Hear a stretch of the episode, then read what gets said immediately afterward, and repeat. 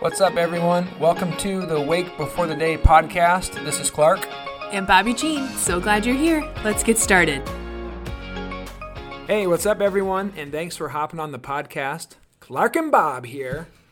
And we're continuing to look at Romans, Romans chapter 6. So, with it, Here we're we going to go. focus on the first half of the chapter. It stuck out to us. Yeah. Really good. But verse 1. Verse 1 ties us back to our Wednesday podcast.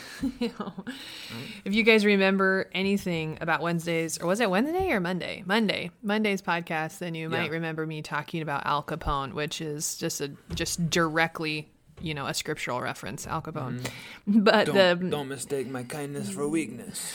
okay the the what got us there was talking about how it's the kindness of god that leads us to repentance and so paul in the first verse of romans is talking about romans chapter 6 is talking about okay so if it's the kindness of god you know it, do we just keep on sinning should grace abound do you want to read that clark Yeah, it says, What shall we say then? Shall we go on sinning so that grace may be increased? And then verse 2 By no means. We are those who have died to sin. How can we live in it any longer?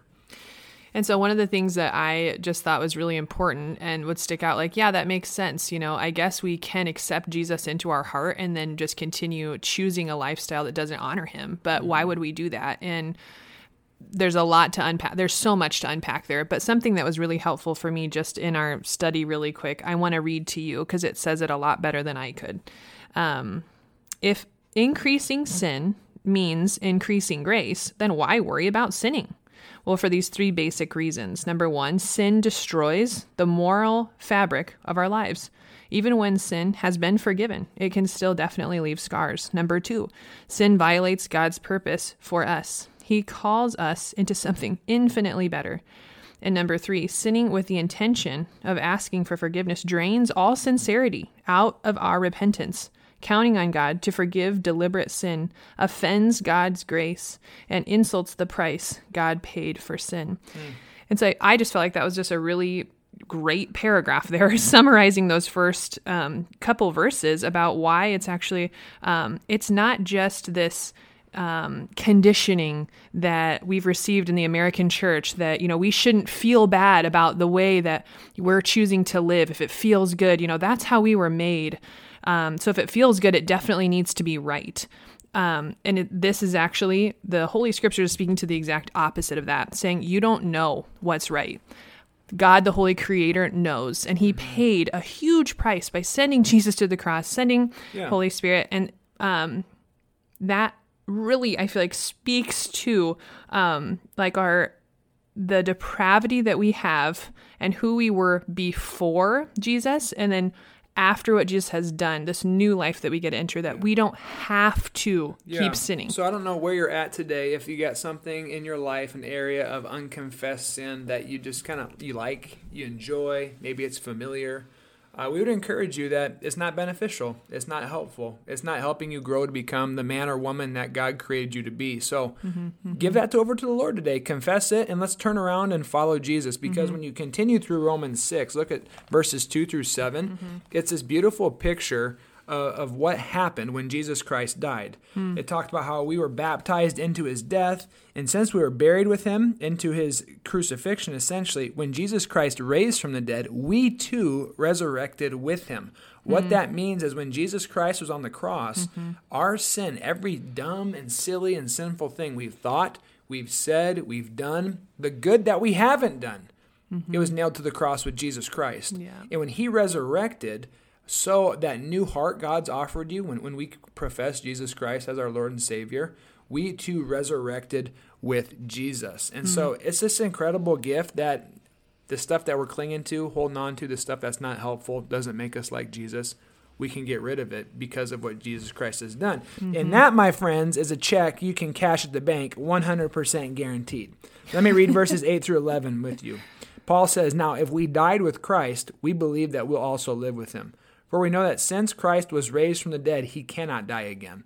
Death no mm. longer has mastery over him. The death he died, he died to sin once for all. But the mm-hmm. life he lives, he lives to God. In the same way, count yourselves dead to sin, but alive to God in Christ Jesus. And so, booyah, there's a gift right there. Mm-hmm. Like, that's exciting. That's good. And I hope that you're excited as you read that too. But what's interesting here is this is a relationship with Jesus. And so yeah, this this is what mm-hmm, Jesus did. Mm-hmm. It's by the work of the Holy Spirit that we're able to have this new heart, that we're even able to profess Jesus Christ as our Lord and Savior. Mm-hmm. But God calls us not to earn anything here, but he does call, call us to put an effort into our relationship. Yeah, verse 12 uses the words do not let. Um, Therefore, do not let sin reign in your mortal body so that you obey its evil desires. It sounds like this in the message version. That means you must not give sin a vote in the way you conduct your lives. Don't give it the time of day. Don't even run little errands that are connected with that old way of life. And then it continues throw yourselves wholeheartedly and full time. Remember what you've been that you've been raised from the dead into God's way of doing things. And so like Clark said what stuck out there is kind of this commitment. Therefore do not let and this part that we play in that. Um, sometimes we go back to what's familiar and what we know and what's easy and there needs to be just a complete 180 degree yeah is Yep. that 100 turn 360, yeah. into new ways and into new um, fresh maybe friendships maybe new fresh um, just really basic steps that require obedience and commitment and so you were talking about verse 16 and 17 when it comes to obedience Yeah, there's there's a common word that keeps popping up. That's obedience, like you said. Verse 16 and 17 say, "Don't you know that when you offered yourself to someone as obedient slaves, you are slaves of the one you obey, whether you are mm-hmm. yourselves slaves to sin which leads to death or to obedience which leads to righteousness." Yeah. But thanks be to God, though you've been slaves to sin, you have come to obey from your heart the pattern of teaching that has now claimed your allegiance. And so, our encouragement extended to you today is are we being obedient to the way of Jesus? Mm-hmm. And again, it seems like you're kicking and beating a dead horse, but here's some tangible examples. Bobbie and I messed up. We're far from perfect. We're sinners. But we do want to offer you here's what I know that's not a shocker to anybody listening or to you right now. But um, here's what we're trying to do. We commit every week to worship with our family. Now, if you see our family at church or at the Thanksgiving service, you know it, it's does that count as worship it's Yeah. crazy. You know, we have one kid trying to scale the fence. The other one's running over talking to his friend about dinosaurs across the parking lot. The other one's pissed off because she wants more uh, Swedish fish. And yet we're there saying we're gonna we're committing to worship, kids. Like we're we're going to do this. This is not an if. We're all going to church together. Mm-hmm, mm-hmm. We're in the Word each day. Mm-hmm, right Would you have the Word? And then with that, we eat meals together mm-hmm. breakfast, lunch, and dinner. For sure, breakfast and dinner, we read the Bible. Mm-hmm. One of the ways that we're trying to push it now, because we've read through multiple children's Bibles many times, is now we're actually asking Kirby and Cal, because they're old enough, to mm-hmm. tell us tell us a Bible story. And so now from their heart, they're having to use their imagination and what's getting what they what do they remember about Noah's Ark and what the animals look like and how big was the boat and and how does that then point us to Jesus is where we're going with them now. So meals, word, praying. We have them pray for each other. Um, we've talked about this a little bit too. They just got their first jobs. You know, they're blowing leaves for Gigi, great grandma, her sidewalk, and they get 10 dimes. So we're trying to teach them 10% goes to Jesus, and that's a tithe. That's a thank you. That's 10% next goes to savings, and 80% can go to Hatchimals and dinosaurs and whatever else they want to buy. Uh, so these are just tangible ways that we're trying to be obedient and, and being empowered by the Spirit to be the people God's called us to be as we receive His love and call our kids to live in that. Right, because one of the distinctions there is okay, you know, let's create these habits, let's do these things together so that we can position ourselves near the Lord. Because these are the things that that we believe that the Bible is laying out that the Lord is leading us into that gives us the most freedom, that gives us the most full life. And so sometimes people will say that, you know, well, Jesus is just a fun hater. Well, actually, like all over the Bible, we see that when we are slaves to sin, that only leaves you with shame, regret, guilt, and just things that we're not proud of. When we're when we are, like you said, slaves to obedience, really, I mean, that's kind of an oxymoronic statement there because in that we actually experience the most life and the most freedom when we tether ourselves near the Lord and His way of life. Yeah. I want to read these last little bit in the message version, uh, verses 22 and 23. But now that you've found you don't have to listen to sin tell you what to do, and you have discovered the delight of listening to God telling you, what a surprise. A whole, healed, put together life right now, not even in heaven, but right now, with more and more life on the way. Work hard for your sin your whole life, and your pension is death. But God's gift is real life, eternal life delivered by Jesus, our Master. That's good. So as we wrap up, one of the lines we'll give you is um, habits eat willpower for breakfast.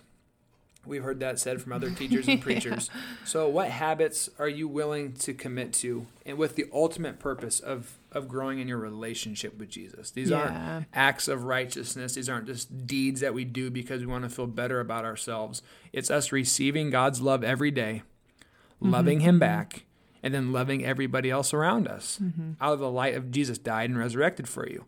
Um, so, habits eat willpower for breakfast. What habits are you willing to create? When it comes to worship. We'd love to have you online, and we'd even love to have you even more at the parking lot if you feel safe. Come check it out. Mm-hmm, We're having mm-hmm, a blast. Mm-hmm. Read your word every day. If you have kids, encourage them to. Read it around the meal table. Have have a dinner table together or a breakfast together. Talk about it. Pray. I, there's just examples of things that you can do practically. What did you say? Yeah, I, well, I think that's great, and and the encouragement in that is just choose one. Yeah, yeah. Yeah. So sorry if you feel overwhelmed with all these ideas. right. Pick, ideas. Pick one thing to do today yeah. that you're going to commit to and commit to it the rest of the week and say, God, would you help me make this a habit? Yeah. How, and just be open to how you're going to meet the Lord in that because cause you will. Yep. Yeah. All right. Romans 6. That's all we got for you. Have a great weekend, and uh, we hope to worship with you on Sunday. Mm, thanks for listening, guys. Bye bye. The Lord bless you and keep you. The Lord make his face shine on you and be gracious to you. The Lord turn his countenance toward you and give you his peace. Have a great day.